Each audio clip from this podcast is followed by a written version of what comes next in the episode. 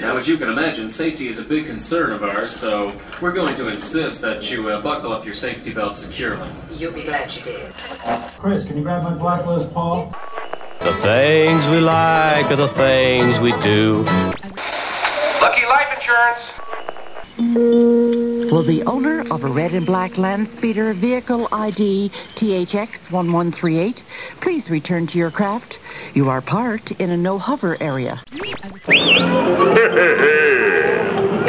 here, bud. Over here. My name is Artemus, and I'm here to tell you that it's time for W Radio, your Hello, my friends, and welcome to the WDW Radio Show, your Walt Disney World information station. I am your host, Lou Mongello, and this is show number 111 for the week of March 22nd, 2009. Thank you for tuning in once again. This week, we're going to take a ride in my Walt Disney World Wayback Machine and look at Disney's Polynesian Resort through the years and into the future. Steve Seifert and I will turn back the clock to a time before Walt Disney World was even a vision in Walt's mind and look at how his personal interests influenced what would become the model for themed resorts that would follow. We'll look at the Polynesian Village through the years and explore some of its additions, changes, and lost experiences. We'll also talk about the resort today and speculate as to what the future may hold. Stay tuned to the end of the show where I'll play more of your voicemails, so sit back, relax, and enjoy this week's episode of the WDW Radio Show.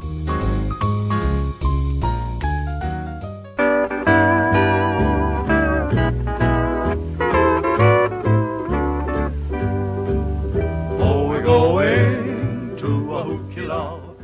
This week, I wanted to dust off the old Wayback Machine and try something a little bit different. And rather than taking a single step back in time and looking at a location or the parks as a whole, I instead wanted to pick a single place and try and take a number of trips back through its history, from its beginnings to today, and maybe even a peek into the future. And many of you sent or called in great feedback about the Lost Resorts of the Magic Kingdom segment I did a few weeks ago, and many of you were fascinated by the history and what almost was. So I thought we would maybe hang around the lagoon a little bit longer and take a look at some of the early origins of a hotel that really helped to define what a theme resort would be for generations of guests to come, and that's Disney's Polynesian Village Resort.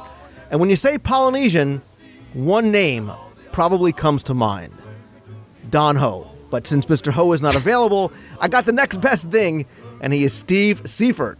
Known as the Tiki Man, he runs the definitive Polynesian website called Tiki Man's unofficial Polynesian resort page's website. So, Steve, welcome back to the show, buddy. How you doing, Lou? Did you like how I called it Polynesian Village? Given you know, That's good stuff. Credit, back to the to the old days. It is. I'm an old school Polynesian guy. Um, that's where we stayed back in the you know 71, 72, and when we first started going. So That was the place to be. Yeah, absolutely. And uh, I, I've I've relatively fond memories since I was about three or four at the time. But uh, you know, I it, I wanted to have you back because we had a great time. We talked about the Polynesian at length way way back when when the show first started. But this time we wanted to look at it really not from a trip planning aspect, but really more from a historical perspective and start out not just pre Polynesian Village Resort, but pre Walt Disney World and even pre Disneyland, because we want to look back at Walt Disney himself and his travels and how they lead to, you know, kind of what we see today, not just in the resort, but in the parks as well. Yeah, absolutely. I mean, the the best thing about the Polynesian is it hasn't changed much over the years, other than becoming more current. But the important part is, is it kind of has the soul of what Walt wanted originally, and there's not too many resorts there that you can say really Walt got his hands on. Exactly, and and it's I think a lot of people don't realize because when we talk about Walt Disney World, you know, people from Disneyland say, "Well, this is where Walt walked," and and true, unfortunately, Walt didn't get to see his dream come true, but he did have very much a hand in it, and the Polynesian particularly had much more of a personal connection to Walt because of things he was doing literally decades before. Yeah, absolutely. He um, he had such a fascination with Hawaii, and it for me it was what brought that brought on that fascination. That's what I wanted to find out, and what kind of made him have such an important role in the ideas for the Polynesian, and and why it was so important for him to have that themed resort at Disney World, where he basically had a blank slate to start with whatever he wanted.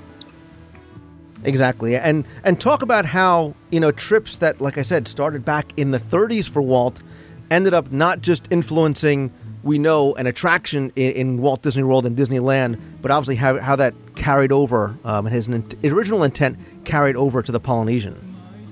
Yeah, if you dial your Wayback Machine back to uh, 1934, you would end up, in, if you were in Oahu, you would see a very different island than it is today. Less crowded. People had to take boats to get there. The the main hotel was the um, Royal Hawaiian. Um, it was kind of the spot for celebrities, and uh, and his first trip was in uh, on August 10th, uh, 1934. Him and his wife uh, took a boat over to Oahu, and that was kind of them getting their first taste of the islands. And that from that, then on, he was kind of hooked to the whole relaxed and tropical feel of um, having a vacation. For him, that was a vacation. Right, and we know the story about um, how some of that and some of his ideas for what would eventually become the Enchanted Tiki Room came from not just his fascination with audio animatronics, but the fact that he wanted it to be a restaurant. That too came from his own personal experiences in Hawaii, in some of these islands, visiting a lot of the, the old old time supper clubs. Yeah, he was. Um, I think I, I, never did find out if it was something that he attended um, before his trips to Hawaii, but I think the supper clubs were kind of big in the uh, 40s and 50s, and it was something that he had spent a lot of time going to. And he was after after the the experiences he had at the different Polynesian supper clubs, he just had it stuck in his head that he was going to make the best Polynesian supper club that there was. And the project uh, started to evolve and get designed. It was going to be 225 robotic performers by a 14 channel magnetic tape feeding 100 separate speakers and controlling 438 separate actions. Um, this is eventually became the Tiki Room attraction because to try and design it into a restaurant with all the mechanisms and, and well everything you see in the Tiki Room and have room for you know a kitchen and tables and place and a bar, it was just going to be too much in one place. So all of those ideas, instead of getting thrown away, ended up transforming into what we see as the Tiki Room now.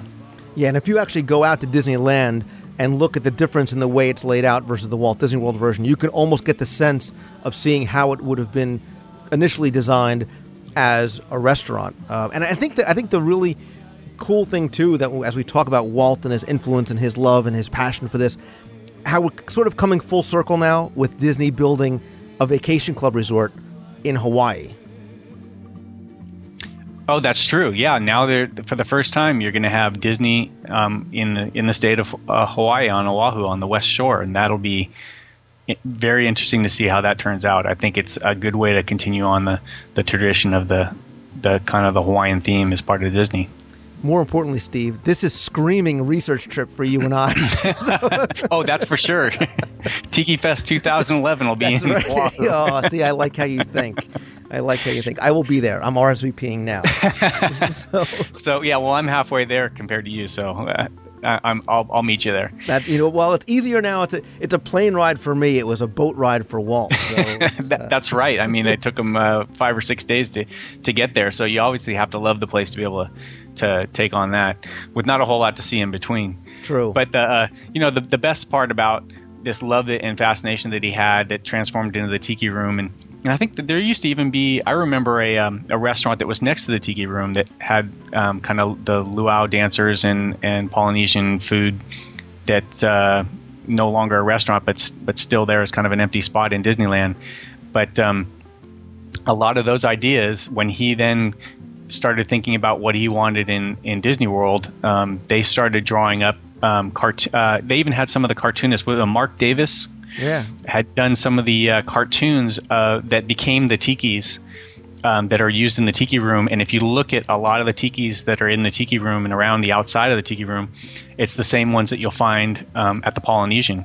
So a lot of that has that that whole flavor is kind of what started the feel for the Polynesian resort or Right. the Polynesian Village Resort. Thank you very much. Yeah, and and Rolly Crump, again, legendary Imagineer, also had a hand in, in helping to design a lot of these things. Uh, That's right. not just bringing in, you know, their visions, but that that I mean, we got to remember. I mean, this is obviously before my time, but back in the 50s and the 60s, there was this tiki craze. I mean, there was a huge pop culture phenomenon, but you can definitely sense if you if you know or are familiar with Rolly's work, you can sense his and Marc Davis's designs that and ended up coming into Disney World's Polynesian. That's very true. Uh, and and the interesting part is a lot of this um, connection with Hawaii for Walt.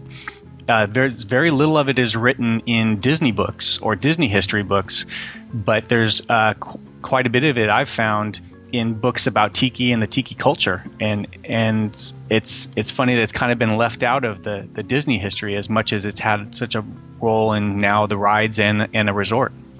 True, and and one thing too, uh, and we know this with everything that Disney does, is the level of authenticity that they wanted to get. Even early on, you know, early on was very very important to them to get that authentic look and feel in everything they did, from the layout to the longhouses to the signage around the resort as well.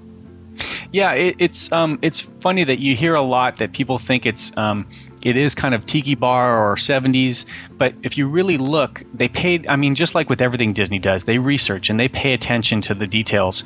And while people might not think it's authentic, a lot of the stuff around there really is not only looks the way that uh, it represents something from an island, but uh, like you say, the signs and the tikis um, that were originally at the Polynesian were carved by um, Oceanic Arts here in California, which were are still famous. I mean, they're still open and they're famous for doing tikis. They're one of the last places that has survived uh, the kind of the death of the tiki craze, and, and now it's kind of coming back to life. But they're still around and, and they do it the the authentic way. They don't just mass produce these these tikis, and they made all all the signs were all hand carved, and the tikis were all hand carved for the Polynesian. So it was very authentic.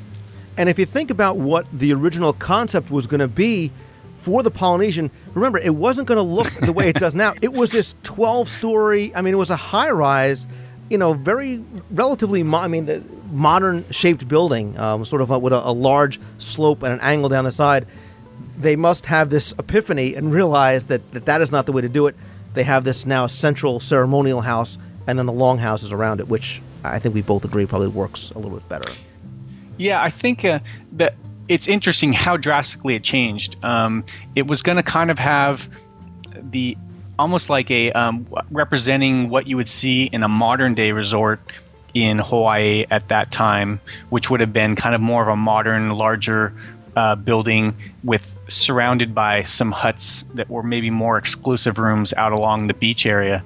And it, it's it's interesting that that idea just kind of went by the wayside and, and it turned into what it was, which I think in a way it, it probably ended up better. I don't know that the original theme would have held up as well uh, throughout the years as what they ended up doing for the Polynesian when they when they built it.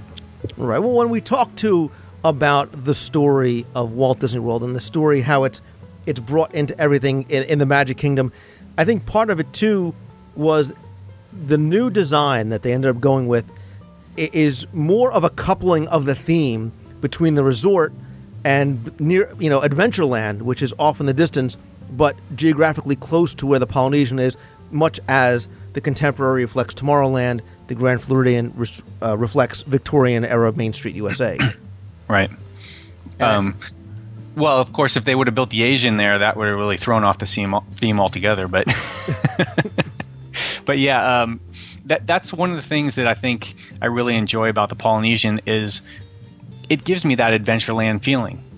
Um, whether or not people think that's you know too cartoonish and not representative of, of, of a true Polynesian resort, I think it has a great mix of both. I think it has that little bit of a Disney flavor, but a lot of authenticity to um, you know the buildings and the structures that are there.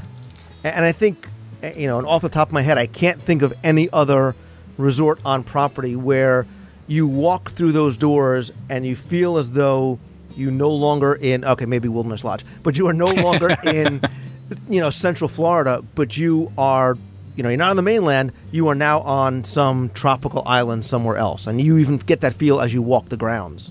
You know, you, you even I can remember. I still remember the first time that I was there, and I had taken the monorail around, and I was you know as a kid. The contemporary was just amazing. It was something I always wanted to stay in. But I remember coming back we were either going to the park or coming back and stopping and picking up passengers from the Polynesian, and then the doors opened up, and even from that distance, with with the palm trees out around the, the monorail and looking into the lobby from even from the monorail, it really did have a, a different feel, almost like you weren't you, you were somewhere else, and and I think that's really a big part of it for people. They're not just pulling up to a hotel where you see the outside of a building; you just really feel engulfed in the theme. And Steve, you back me up on this one. I've, I've talked about this before. You know, it's there's like a smell. You know, there's a smell when you walk into the Polynesian, and maybe it's because of the waterfalls outside, but it's it's part of that immersive experience, like you said, that you're hit with the second you you walk up to it, not even before you walk in through the doors. There is absolutely. Um, some people say they don't like it. Some people uh, they they love it.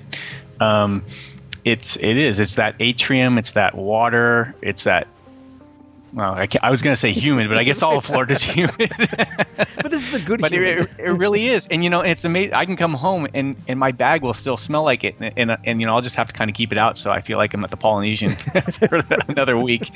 But um, yeah, there, there, really is a, a distinctive smell. Uh, especially to the lobby, and and it really is. It's all the it's it's the the, the plants that fill the atrium, and it's and it's the waterfalls out front that kind of all come together and, and give you that that smell, that distinctive Polynesian smell. See, thank you. I know. I knew I wasn't crazy. So, but um, well, I didn't say you were cra- weren't crazy, but well, I'll at least not about this, right? Yeah. So, all right, let's um let's let's fast forward the machine just a little bit because um, let's go to October first, seventy one. The Polynesian and the Contemporary are the only two resorts that open, and I say simultaneously in quotation marks because technically one opened before the other. And uh, there's an interesting story too behind the that first official day of opening of the Polynesian. That's right, and you, and, and you can help me out with that a little bit. Um, it uh, was originally planned for the Contemporary, which I, that that was supposed to be the flagship resort of the of the two opening. Um, was supposed to open ahead of time, and, and the and the press was supposed to stay there, but because of um, delays in setting up the rooms, um, which we all know now were originally kind of plugged into place um, with all the uh, fixtures and carpet and pipe, everything ready to go, didn't quite uh, match up too well in the contemporary. And I guess they they must have uh, had a be- better success with uh, getting the rooms in and ready along with the rest of the resort at the Polynesian. So they kind of did a a mad switch to uh, the Polynesian to have the uh, press end up staying there. The on so it basically opened hours before the uh, the Contemporary did. Officially, it was the first one to open. Right, and and Charlie Ridgway uh, retells a, a, great story. Um, he was obviously in charge of publicity at the time, and they have all this press coming in. You know, obviously this is a huge thing. You know, the, the first theme park outside of Anaheim, the press is coming in there's about 500 rooms at the Polynesian. Not even 100 of them are ready yet. So they decide to have the press office at the Polynesian. September 30th, it's 11 o'clock at night. He's running around and it's a mess. I mean, there's no carpeting, no wallpaper, there's bare light bulbs, there's, you know, people sawing and hammering and doing everything else. And he has to leave because he's staying, even Charlie has to stay off site. He's got to stay at the Hilton on Sand Lake Road or somewhere around there they don't wake him up on time. So he flips, he flies out to the Polynesian, running late, expecting there to just be mass chaos. He walks in, there's beautiful chandeliers, all the wallpaper is hung, the carpet's on the floors, phones are ringing, everything, everybody's connected. And the newspaper guys are standing there, you know, drinking coffee, eating their pastries, looking at, you know, Charlie saying, "Okay, you know, let's go, let's get started. What's yeah. going on?" You know, it was a, it was truly, it was a construction site four hours before and then it was it was the flagship resort, uh, it, you know, at on October first. Right. Yeah, and they didn't realize that the, the glue was still wet on the wallpaper, but it all looked Right. good.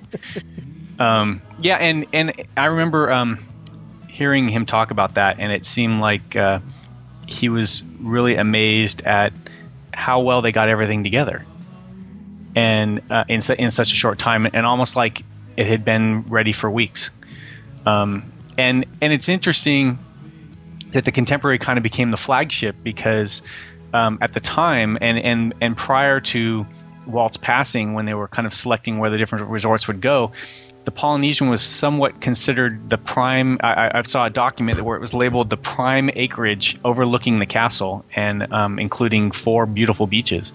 So it was kind of lined up just with that perfect view right at the castle granted it's not as close as the contemporary which the contemporary has beautiful views too but it really just kind of set a perfect backdrop and it just set it far enough back that like you say it kind of feels like it's almost especially at that time like it was alone Mm. on its own kind of on its on a, a, a deserted tropical island um, and of course now the the it's been crowded out by other resorts but uh, it must have just been an amazing site back then when there was really not much else around it True. And uh, we look. We talk about location, location, location, and, and all these amenities and all these things that the Polynesian have.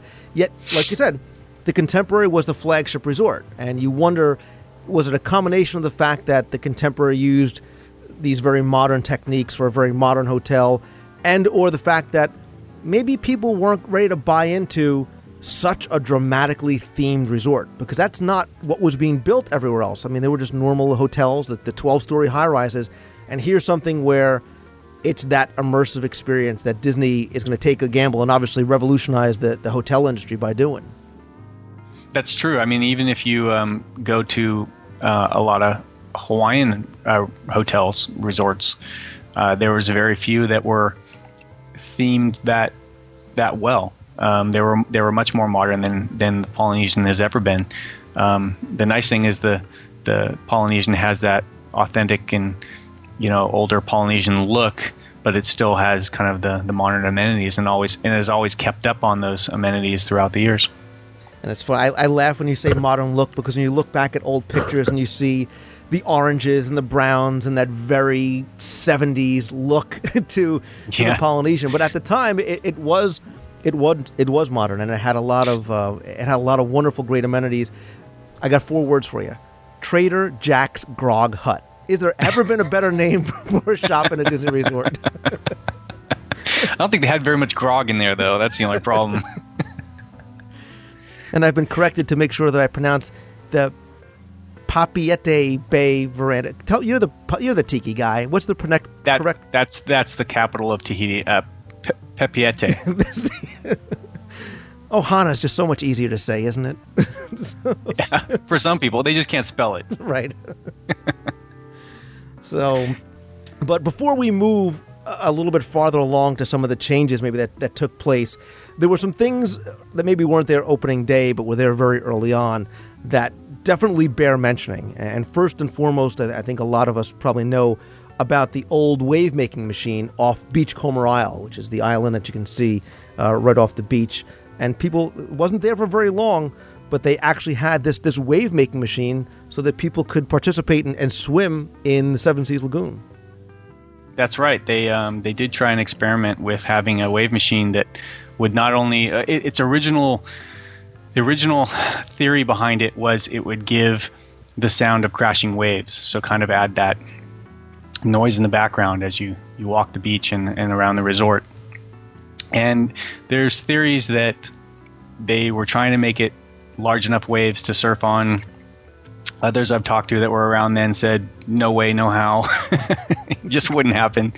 Um, and it, it didn't last very long. It was actually almost, it, it- some people like to theorize that it was on for a while and um, it really was almost shut down immediately because it started to erode the beach um, right away after it was uh, put into, into place and into action um, they, I guess they tried to revive it again in the in the later 70s. I want to say 75.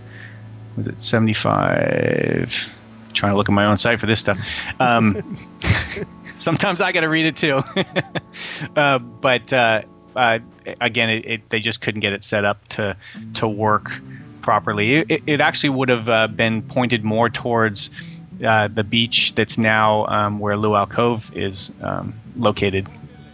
Um, but uh, yeah, unfortunately, that was something that that just just didn't make it. Um, I guess Disney couldn't come out up with magical sand that wouldn't erode. And but the other thing too that that always fascinated me about the Polynesian was the very unique variety of watercraft. There was the giant water, uh, the war canoe. There's this 40 foot war canoe again that guests could rent out, take um, onto the lagoon. Very unique. I unfortunately never had a chance to personally get into a bob around boat.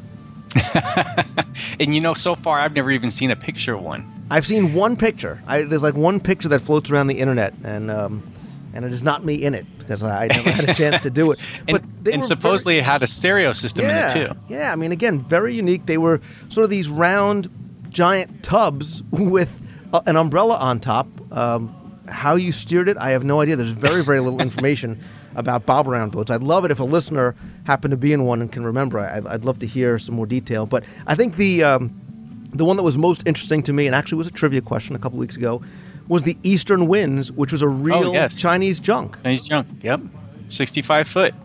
Um, used to have um, uh, cocktails, cocktail lounge on it, and I even recently. At, at first, I thought maybe they just sat there, you know, docked, and people kind of enjoyed being on the boat and having cocktails.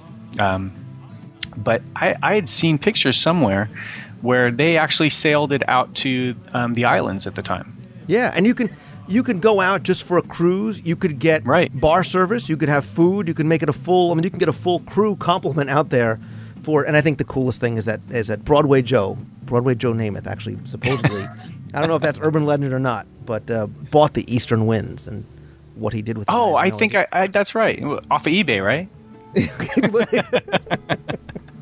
No, I think I did. I did hear that too. So, it'd be interesting to see where he put it. and, and I'd be interested to know where it is now, and if maybe the current owner knows, you know, its uh, its legacy as being part of the Polynesian. But um, let's fast forward a little bit more. Take a couple of quick hops uh, on the Wayback Machine because since its opening, obviously, like all the resorts, it's gone through some change. It's gone through some expansion, um, and, and I guess really the first kind of major change as far as from a guest perspective might be might be in 73 when they like you said when they built luau cove Yeah, that's true. Um, before that, and for the um, well, the official grand opening of the resort was October twenty fourth, nineteen seventy one, which is my wife's exact birthday day and year. And no, that's not why I married her. But it helped But they, um, yeah, yeah, it did, it did. That was part. That was on her resume. So, um, but they had they brought in dancers from. I you can actually see these on YouTube. The the opening ceremonies. They had dancers from all the different uh, Polynesian islands, and they had a huge ceremony out on the beach. And I guess part of that lasted. They would have kind of a the luau without the dinner um, out on the beach um, at night because Luau Cove hadn't been constructed. So they finally said, well, let's make this a show, a dinner show, and let's have a place to put this. And so they constructed what is now Luau Cove. that must have been again that's something i wish i could have gotten a chance to see is the authentic luau on the beach you know you have cinderella castle in the distance and, and that just must have been something special Yeah, even the um, the electric water pageant was designed for the opening ceremonies of the Polynesian, and to this day, you know, with um, um, it's evolved over the years. The soundtracks evolved over the years, but it's still basically what was made for that opening ceremonies. So let's go. Let's jump forward about five years or so, because Walt Disney World doing very, very well. Obviously, first uh, of, of I guess two really major expansions come to the Polynesian Village. Yeah, um, Tokelau, which was um, Oahu back then when it opened, Longhouse was kind of it was unique because um, it was not the original construction, which was um, the buildings you see. Uh, the original ones had the no balconies on the second floor, and they were the original uh, slid-in rooms. Um, and when uh, Tokelau opened up in uh, 1975. 1975. No, I'm sorry. 1985. Okay. Is that right? Tokelau was Yeah. 70. No, no, no. I'm sorry. 78. 78. Thank you. Thank you very much. Um, it was kind of it, was going to be the prototype for what they would do for any further expansions. The uh, rooms were large. the, they they were you know constructed in the building. The hallways were larger. The rooms themselves uh, were quite a bit larger. Um, it added on um, 144 rooms, so it was actually the largest longhouse there at the time. Uh, it unfortunately uh, removed. Uh, some people liked they had a, um, a golf course, a miniature kind of a putting green, um, just where the uh, east pool or the quiet pool is now, and of course that had to go away um, during that construction. Um, the and when that building was built, it had a couple of different rooms in it. They kind of did um, experimental rooms. They had some that had double sinks, and they had some that had sinks outside of the uh, bathroom area. And um, all this was the first time they would have balconies on all the upper floors. Um, so it was kind of their their test bed for what the future rooms would look like at the Polynesian. Right, and, and originally the the original rooms and longhouses didn't have the balconies because that was meant to emulate a, a traditional Hawaiian longhouse. Is that was that the reason why? Yeah, that's the that's the theory behind it. Um, I wonder how much that really flies. I, I think that I think that's the truth behind it. Uh, um, when they first designed it, now you got to wonder why did they put the balconies on the on the third floor. But uh, but I think they got smart and they decided that it was time to put balconies on all the rooms that didn't have a patio. Right, and some other changes um, happen as well. The there's there were the old names, and then there were the new names. Like for example, uh, you correct me if I'm wrong. Tonga was renamed Hawaii. Uh, Bali Hai was renamed Tonga. That those name changes start taking place. They will take place over the next couple of years. Uh, quick jump, 85. They now add Tahiti and Rapa Nui. 95. We now get um, the veranda now becomes Ohana. But 96 is, is this is another sort of milestone because you get a, a not a construction thing, but more of a facelift, as it were.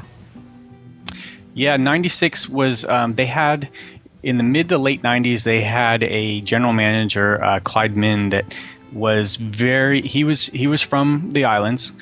He wanted to kind of start a whole new feel and philosophy for the resort. And it, it kind of started with purging out the remains of the evolution of the rooms and the and the uh, great ceremonial house from its 70s and 80s look.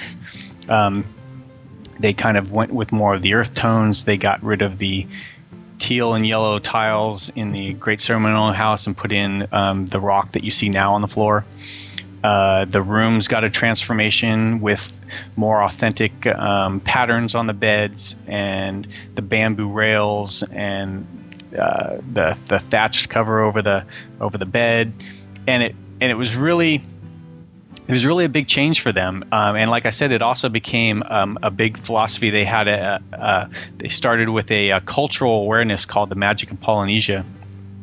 And this is something I'm recently finding out about, and I've been getting some documents on. And it's amazing that it would kind of became the model for many of the resorts. Uh, the, the Polynesian was always kind of a test bed for things, but it was this was kind of the f- introduction to this culture that was kind of the way it was a it was a way that you were going to treat the guests and how you were going to treat each other as a co- as coworkers, and it was just kind of that whole aloha feel to the resort and their and their staff.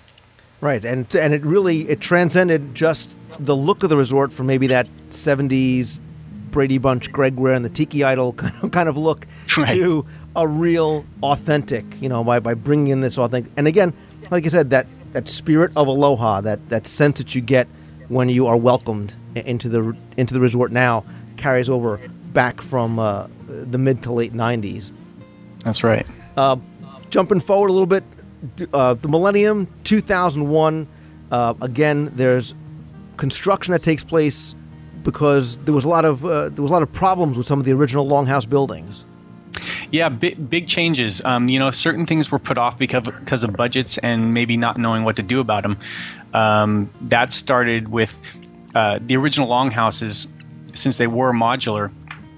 They had gaps below the the especially the ground floor rooms and in between the walls and in some cases, in some of the buildings, you'd kind of have. We talk about the smell, but it's not the good smell that we associate with Polynesian. It's more of a kind of a musty smell. It would get into uh, and around the the buildings from the trapped moisture.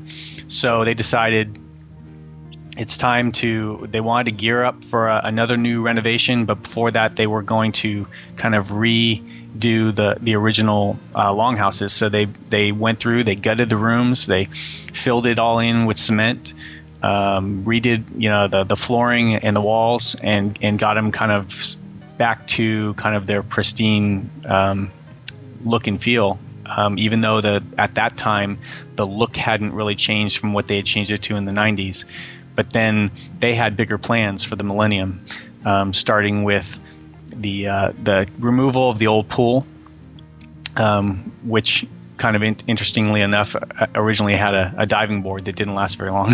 but uh, uh, many liked that pool, but uh, I think most people will agree that the, the new volcano pool and slide are are a big improvement along with the, the zero entry.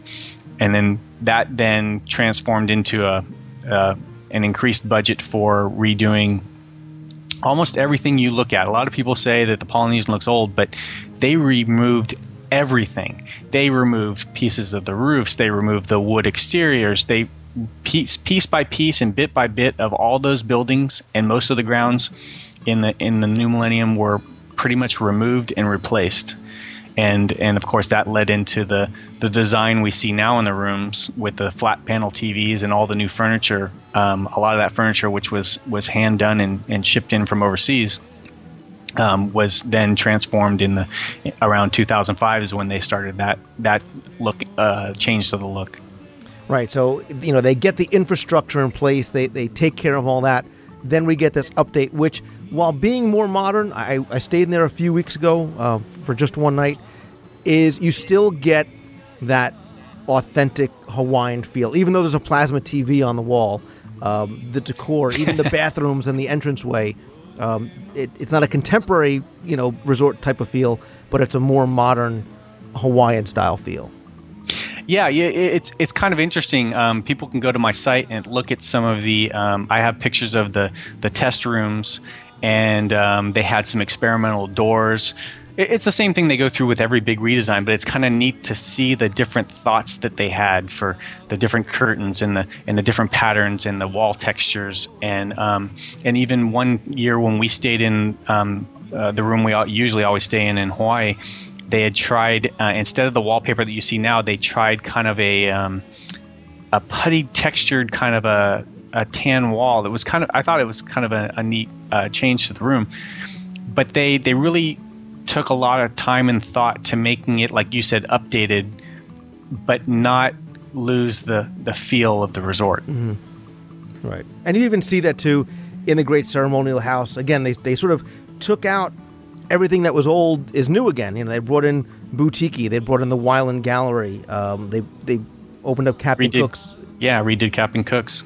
Um, and and it's it's it's beautiful, and it's it's um, it still sort of conveys that same feel that you get. You don't lose anything like that. It, it hasn't been, they haven't gotten away from that original intent that I think, like we said, started back in, the, the mid to late 90s. Yeah, that, that's right. And, and um, I think if anything, the the the look is is really evolving well at the resort. I mean, eh, there's I don't ever really see them do a big change like that and just you just stand back and cringe. I think they've always really been thoughtful and understand the history behind the resort and really come up with good ways of evolving it without it being, you know, kind of getting away from its its tradition. All right, so Steve, I'm going to put you on the spot. I'm going to put you in the in the driver's seat, and I don't let anybody just drive the Wayback Machine, but I'm going to put you, and I'll and I'll let you sort of fast forward a little bit and sort of ask you, what do you think the future might hold for the Polynesian, or what do you think might be coming, or what is something maybe you would like to see added or changed about the resort? Well, what I think's coming uh, is probably something that we've all talked about and all heard of, and that's probably DVC. I hear as many people say no as I hear say yes. So that'll be interesting because I think they'll have to remove many of the rooms and and have less to have the DVC there. So that'll be curious to see if that happens. What I would like to see happen. Wow. Um, it's hard. I don't like. I mean, I like I say, I like the changes, but I wouldn't want to see it change much. A, a, a lot of the little things that I can think of that need to change are are, are just small things, and it's just me. It's just me being picky because I, I see so much of the resort eh, kind of so up close and every last little detail that I, I can see things that if I was there in charge of things, I would kind of tweak this or tweak that. But I really would hope that it never gets away from kind of the original idea for the resort. All right, that's interesting. But you know what? Let's talk about the more immediate future for the Polynesian. And I'm going to, lead in to talking about something that you're doing uh, this summer, actually. And uh, is this your second year doing Tiki Fest? Yeah, the first year was in uh, 2007. We we finally broke down and decided we were going to try and have a gathering of our own. Um, you know, it was it was for years. People had kind of uh, that read my site have said we'd love to all get together and uh, while you're there, and um, you know when's that going to be, and can we have some kind of a gathering or or something? And uh, so we've decided that uh, we're going to do it again. Uh, this time, instead of a dinner, we're going to have a uh, dessert party that will be um, a, a private party for the Tiki Fest guests um, at the um, uh, Italy, the, the plaza there that's over near the water. Um, so it'll be private viewing of Illuminations, and it'll be um, a, a dessert party, and that'll be on August sixth, uh, Thursday, August sixth. and the nice thing is we've also got um, the the group, uh, the events planners at Disney that have set up these events for us have also set up um, really low um, rates for um, the the time around Tiki Fest, so you can kind of travel before and or after Tiki Fest as long as it spans that week. So, uh, and we did that because we wanted to make it. We know with the economy, we wanted to have this be an affordable va- vacation and even be cheaper than any other deal, along with paying for your your Tiki Fest uh, party tickets if you decide to go. Which, on a side note, you don't have to go to the party to get the group rate rooms, and you don't have to get the group rate rooms to go to the party. It's kind of you know, take take whatever you want. Um, the the party itself will be 55 um, 41 for adults and 29 64 for kids and then kids under three are free. And there's quite a arra- arrangement of um, desserts that are going to be available along with um, some of course we had to get in our frozen pina coladas. That's just got to be part of the theme if it's good tiki fest and um, they've got uh, latte kicker and uh, strawberry daiquiris, and then of course fruit punch, coffees, and teas uh, if somebody doesn't want to have an alcoholic drink. Um, and then that'll go from eight o'clock till nine thirty, and of course illumination starts at nine. Isn't that correct? Nine o'clock. I believe so. Yeah. So so we'll have a little bit of time before the party to kind of mingle and, and enjoy the the area. And of course during that week there's going to be people coming and going all throughout the week and the week before and the week after. So we'll probably have some, you know, small gatherings um, at the uh, Polynesian Beach or other places like we did last time, um, and we will have uh, a giveaway like we did at the at the Tiki Fest in 2007, where we gave away. Um, uh, I had a carved tiki that I picked up from um, someone in Florida that carved some up. Uh, had a bunch of T-shirts from Tiki Steve's site and some tiki pens, and of course we had lots of stuff from this guy named Lou Mongello that that was uh, that was really That uh, you got on great, eBay really cheap. yeah, right. That's the whole bundle. Um, so, so we did that as a kind of a raffle, and we're going to kind of do the same thing, but this time instead of trying to cram it into the party, we're, we'll just have a night. I, I think we're shooting for August third, maybe. We're going to try and see when the most people are going to be there. Um, where we'll be out on the beach, and anybody that has that bracelet um, for Tiki Fest, uh, the party, will be able to come and get raffle tickets and put in for whatever prizes they want to try and win, and go home with some uh, free goodies. So, you know, heck, if you win the tiki, that that's the cost of like four people going to the party. So you've already saved right there. Exactly. And and now two things. First of all, I am planning on trying to make it down for Tiki Fest this year because I, I unfortunately couldn't go two years ago, um, and I totally want to come and hang out and, and try and win the Tiki and those books from Lou Mongello. and and I need to be clear, people. Everybody, women and children are allowed. This is not Steve's mancation. You, No, you- no, this is not, not. the mancation. Everybody is invited to Tiki Fest. Um, I will put a link up in the show notes to Steve's website, which is tikiman2001.homestead.com. There you can find out all the information about Tiki Fest, as well as everything that you wanted to know and probably some things you didn't want to know about Disney's Polynesian Village Resort. Uh, Steve, as always, uh, I have such a good time doing this with you. I love sort of looking way back at uh, the old Polynesian. So thank you very much. I, I should say mahalo. yeah, mahalo to you, Len. What? And Len, I just called you Len. that's good. I'm not going to Tiki Fest. Get it? Oh, that's good stuff. Sorry, Lou.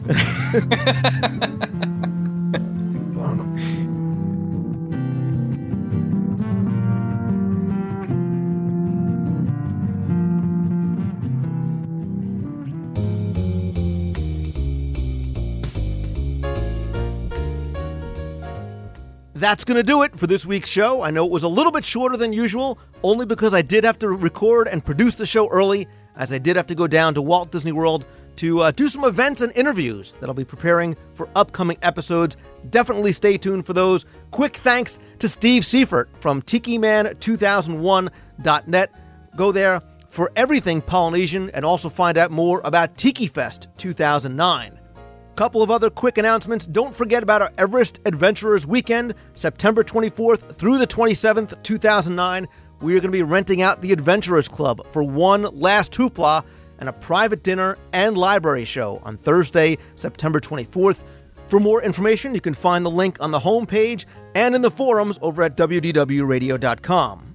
Also on the homepage, you'll find links to both Twitter and Facebook, where you can follow my instant updates, add me as a friend over on Facebook. And don't forget, there was no contest this week because last week's Walt Disney World Trivia Contest and bonus question goes for one more week. So go back, check out episode 110. You still have time to get your entries in for that.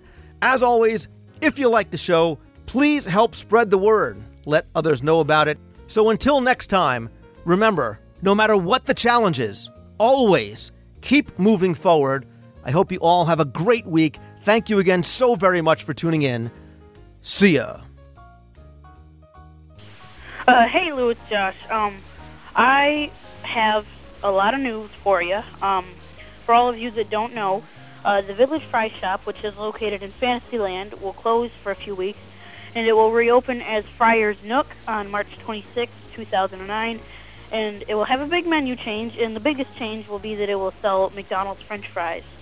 Um, there will be a new attraction coming to Tomorrowland, and it will be based on Stitch. It is called Stitch's Cosmic Celebration, and it will be in between the Carousel of Progress and uh, Buzz Lightyear Space Ranger Spin. That one uh, theater there, I don't really think they use it that much, but it will be there, and uh, it will have.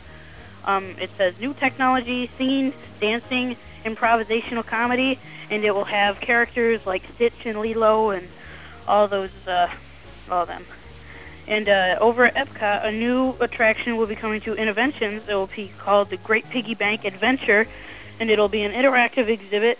It will teach kids about spending and saving money and uh, financial facts and everything. So uh, I don't know what that will be like, but uh, just thought I'd tell everyone that didn't know. So uh, thanks. Bye.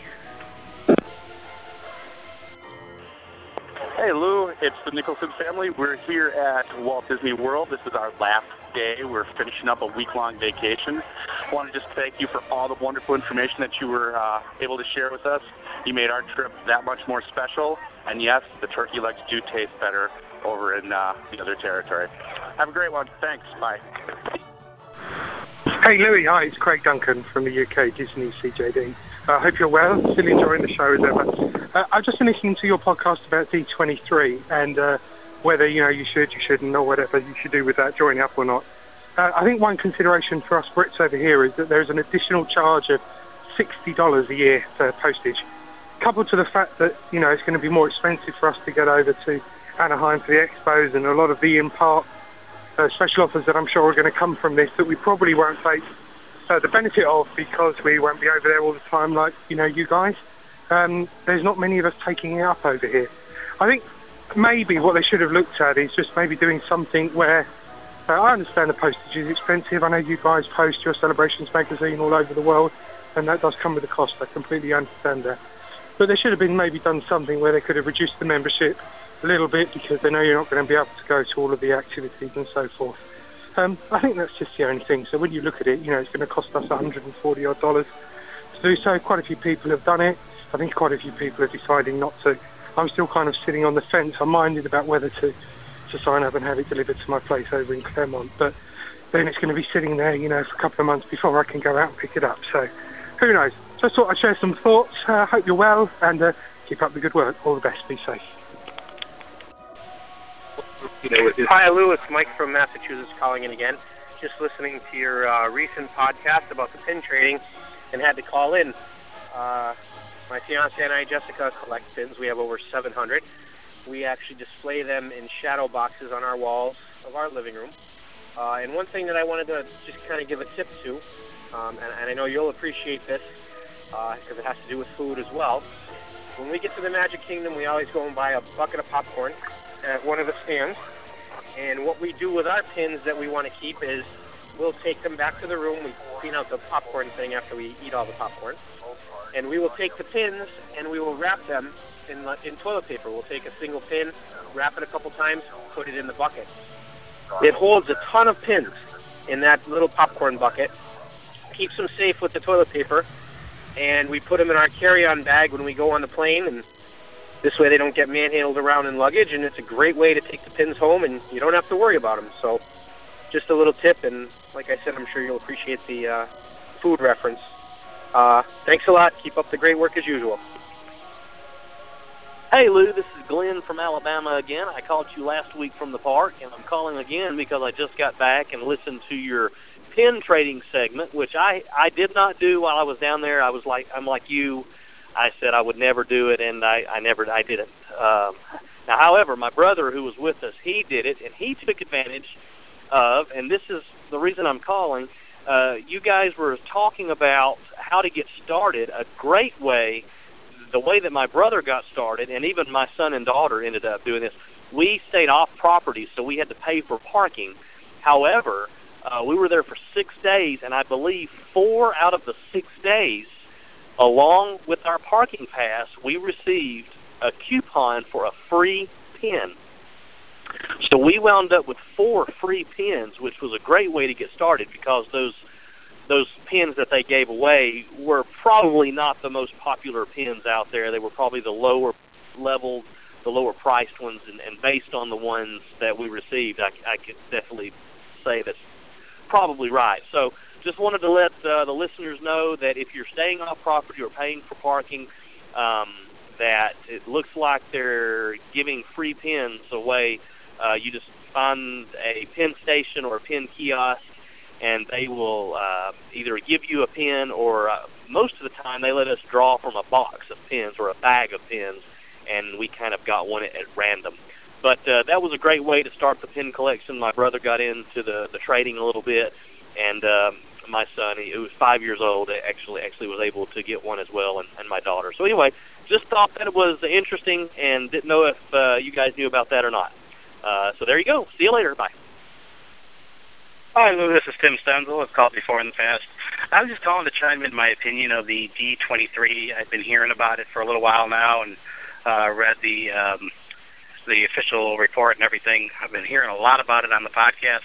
And when I first heard about it, it really wasn't all that excited. It almost sounded to me like something that we already have through podcasts and things like that. Until I heard Dave Smith say that they wanted to start getting some information out there uh, from the Disney archives that have, has never been put out before. And me being a Disney historian geek, I really enjoyed hearing about that. Uh, the magazine sounds really interesting. I was thinking maybe what I'll do is I'll pick up the magazine just to take a look at it, see if it's something I really like. Uh, but, you know, even though I'm a Disney nut and I really love the history and everything, seventy-five dollars a year is still a lot of money to come by for something like that.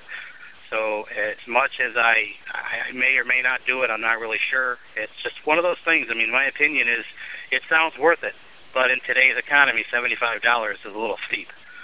Um, I know you're getting your money's worth. The magazine is sixteen dollars in the stores, but it's still a lot of money.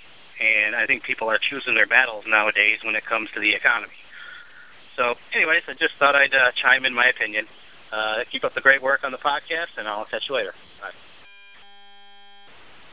Hey Lou, I love the show. This is uh, Gordon. I uh, have the Running to Disney podcast and blog at runtodisney.com. But I was listening to uh, one of your recent episodes, and you were answering a listener email, and there was a guy who was looking for a cookbook from uh, one of the food and wine expos from a few years back.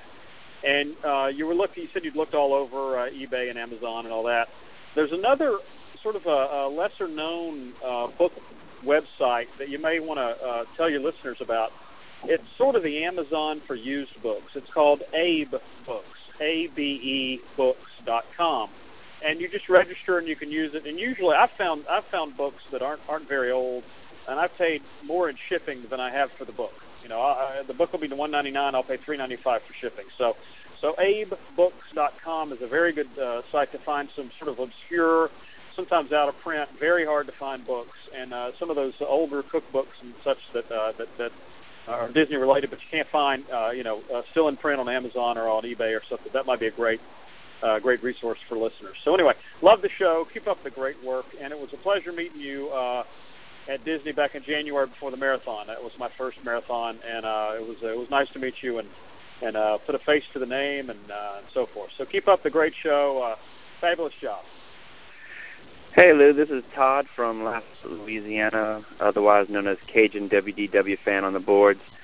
Just had a quick question for you. I'd heard a rumor uh, today that the Hoop-Dee-Doo Revue was going to be closing. I heard it from another podcast, and I wasn't sure if you had heard this information, if this rumor was true or not, and whether or not you, uh, if you think there's any truth to that. So uh, I hope there isn't. We have it scheduled uh, under my upcoming honeymoon at the end of April, and I'm hoping that that rumor is false. So uh, any uh, light you can shed on that subject would be appreciated. Thanks. Keep up the great work with the podcast, and uh, hope to see you in May, actually, at Celebrations 20. Thanks. Bye. Hey Lou, do you know if they're going to build any um Fantasia more Fantasia characters out in, around the parks? And would they make it? Are they planning on making a good Fantasia ride? I think that would. I think a Fantasia ride would be cool. I'm. It's odd to say this, but it's it's my favorite. It's my favorite movie. Period. My my name is Bailey George. I live in I live in Spartanburg, South Carolina, and I am 11 years old. Thanks, Lou.